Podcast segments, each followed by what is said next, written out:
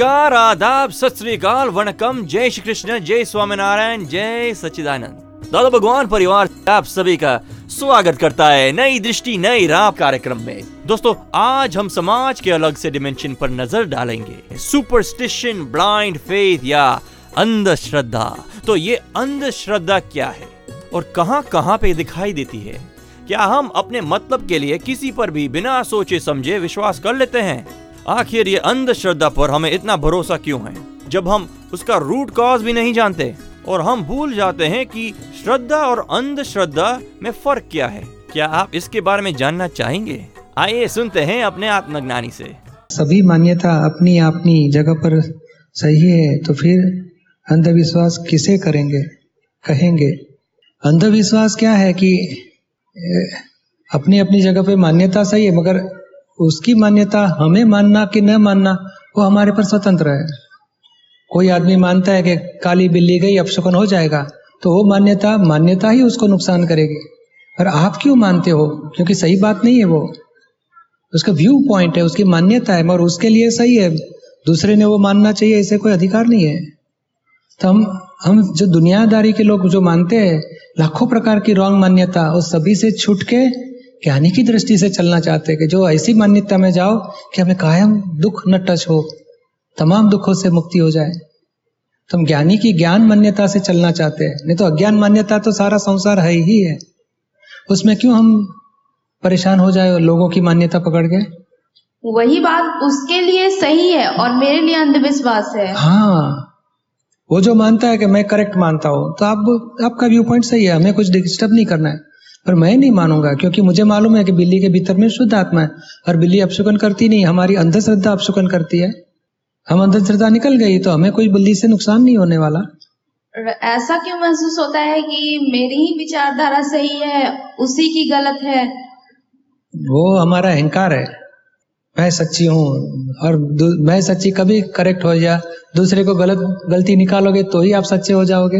गलती नहीं अंधविश्वास को लेकर। अंधविश्वास का हम हम उसके लिए निगेटिव क्यों सोचे? छोटा बच्चा खिलौना खेलता है तो ये डॉल लेके गया हमारी डॉल है उसको बीमार हो गई मैं डॉक्टर के पास लेके जाऊँगा तो क्या आप उसको चिढ़ाना चाहिए? प्लास्टिक की समझता नहीं कभी बीमार नहीं होती है। तो उसकी भाषा में बरोबर है।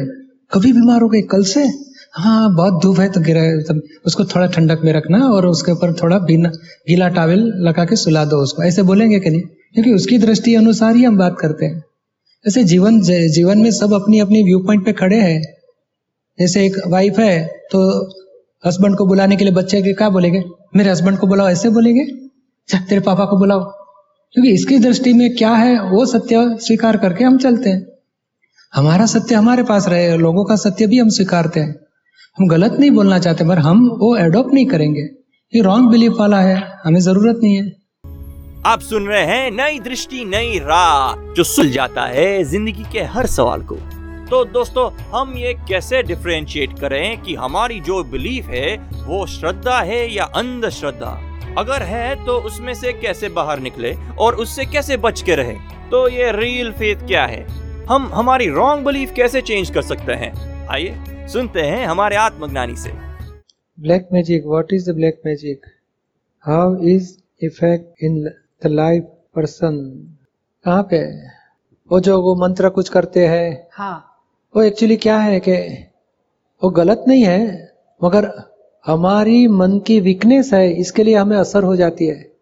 वो जितने ये साइकोलॉजी असर है कि देखो उसने कुछ जंत्र मंत्र किया है आपके ऊपर तो आपको साइकोलॉजी होता है। मेरे ऊपर क्या मुझे कुछ हो जाएगा, कुछ हो जाएगा? तो हो जाता है। बाकी आप ऐसे स्ट्रांग है कि मुझे कुछ होने वाला ही नहीं। दादाजी का मेरे पास ज्ञान है, मैं त्रिमंत्र बोलती हूँ, दादा भगवान को नमस्कार करती हूँ, मैं शुद्धात्मा, मुझे कुछ होने वाला ही नहीं। तो ब्लैक मैजिक उसका ही, उसको वापस लगेगा, अपने को कुछ नहीं होएगा। अच्छा जैसे मैंने किसी मतलब एक फैमिली है, उनको देखा है, उनकी जो मतलब और जैसे होता है पार्टनरशिप में बिज़नेस होता है तो उन्होंने कुछ ऐसा ब्लैक मैजिक करके उनसे सब कुछ ले लिया and one of the family suffering very badly actually क्या है कि ये ब्लैक मैजिक बीच में निमित है ताकि अपना ही कर्म और अपनी ही गलतियों का फल हमें भुगतना पड़ता है। अच्छा। ये मुख्य चीज़ ब्लैक मैजिक नहीं है वो हमारी कुछ गलतियाँ होगी। कुछ लालच में आ जाते हैं कुछ गलती से मिस्टेक कर देते हैं और बाद में भुगतना पड़ता है। हम्म? जय सच्चिदानंद। सच्चिदानंद। आप सुन रहे हैं नई दृष्टि नई राह। बहुत लोग मंदिर पे जाते हैं और एस्ट्रोलॉजर्स के पास जाते हैं जब तक तकलीफ़ होती है। तो जब सब कुछ इसका कर्म का ही फल है तो ये सब जानने से क्या कुछ फ़ायदा जा, जाने से और तकलीफ़ उठाने से और एस्ट्रोलॉजर वास्तु ये वो सब जाते हैं उसके पीछे पढ़ के इतना खर्च करते हैं और इतना पेन लेते हैं तो इसमें क्या कुछ फ़ायदा है? जब कर्म के हिसाब से ही सब कुछ होता है तो ये सब क्यों करने का मगर उसको वो थोड़ा शब्द ज्ञान है कि कर्म के हिसाब से होता है। और उसके ऊपर पूरी श्रद्धा नहीं है। अच्छा। इसके लिए उसको दूसरा आश्वासन चाहिए कुछ शांति चाहिए कि मुझे ये दुख क्यों भुगतना पड़ता है? ये शनि की साढ़े साथी ये लास्ट सात साढ़े सात साल से मुझे बहुत तकलीफ़ बढ़ रही है। कुछ होनी चाहिए साढ़े साथी तो बाद में एस्ट्रोलॉजर पर देखो तुम्हारा ये है शनि है तुम्हारा ये राशि है तुमको ये अढ़ाई अढ़ाई साल में तीन बार तकलीफ़ हाँ हाँ बरोबर अढ़ाई साल पहले आई थी उसके पहले पाँच साल पहले उसके पहले साढ़े सात साल बस तो अभी ये बस ये दो महीने बाकी है ख़त्म होने वाली है खुश हो जाएगा चलो शांति हमें। मगर सच्ची बात तो ये है कि रामचंद्र जी वशिष्ठ मुनि रामचंद्र जी थे हाँ। तो कितने मुनि लोगों ने वशिष्ठ मुनि नहीं मगर दूसरे सब थे। तो सब ज्योतिष निकाला कल सुबह राज तिलक करना है। तो रात को कई कई ने कुछ कर दिया। तो राज तिलक के बदले वनवास हो गया।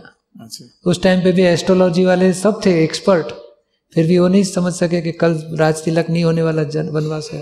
वहाँ भी फेल हो गए। तो हमें मालूम नहीं है कि ये सच्चा है कि गलत है। एस्ट्रोलॉजी सच्ची बात है पर हमारा जीवन में कर्म फल क्या आने वाला है उतना ही बता सकती है। कैसे समता में रहना वो नहीं है। और एस्ट्रोलॉजी बोला बस तुम्हारा अभी पंद्रह दिन के बाद मृत्यु आने वाले तो क्या हो जाएगा आदमी को? डर लगे। अरे, बहुत डरेगा, कितने खराब कर्म बाँध देगा। तो ये डेंजर है। पॉजिटिव मिल गया तो शांति लगती है, मगर कुछ नेगेटिव मिल गया कि तुम्हारी शादी टिकने वाली नहीं, दूसरी करनी पड़ेगी। तो ये वाइफ के प्रति अभाव चालू हो जाएगा। अभी वाइफ तो बहुत अच्छी है।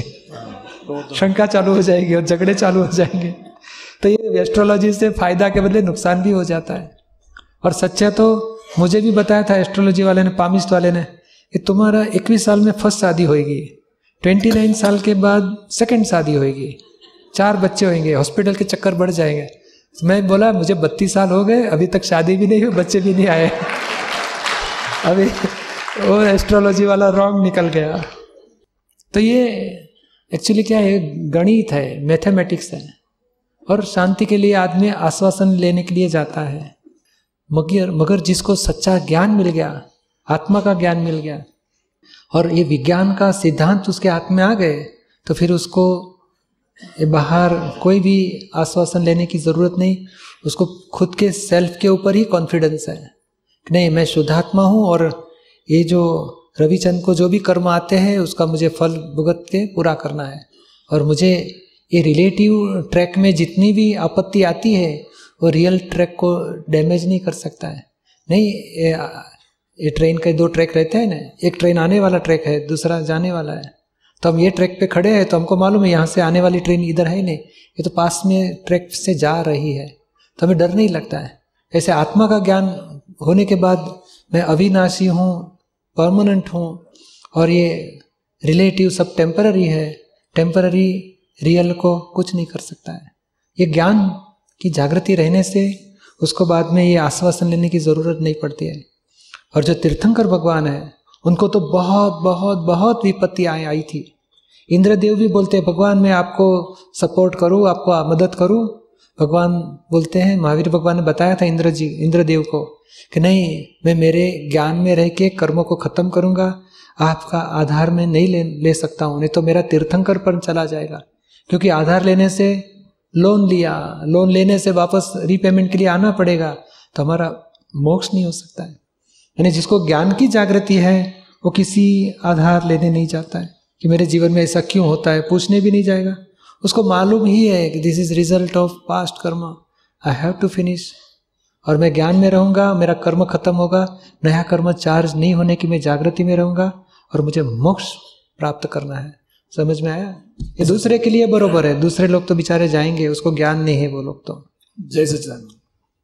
आप सुन रहे हैं नई दृष्टि नई राह जो सुल जाता है हमारे ज़िंदगी के हर एक सवाल को। ये यज्ञ करने से क्या ऐसी घटनाएँ हो सकती हैं? मैं सिर्फ़ इतना जानना चाहता हूँ। देखो अभी आप दूसरा भी प्रश्न लेते हैं। ये मैं पूछना चाहता कि योजना करने से क्या इनमें परिवर्तन हो सकता है? वो योजना वो वो डिस्चार्ज कर्म का वन ऑफ़ द पार्ट है। समझ लो कोई यज्ञ करते हैं कि चलो हमारे गाँव में बारिश नहीं आती है तीन साल से तो ये टाइम यज्ञ करे बारिश आ जाए। तो समझ लो यज्ञ करने के बाद बारिश आना हुआ शुरू। तो यज्ञ के वजह से आया, वो ऐसे व्यवहार में बोला जाता है।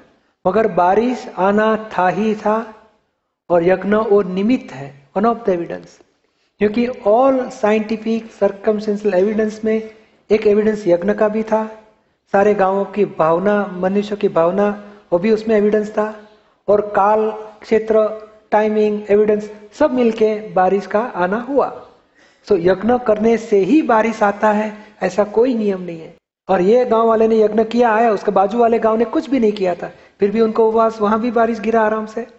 तो ये बारिश गिरना result of scientific circumstantial evidence है, और यज्ञ करते हैं, जो भावनाएँ करते हैं, प्रार्थनाएँ करते हैं, वो सब निमित नैमितिक है not whole and sole doer समझ में आया आपको? धन्यवाद।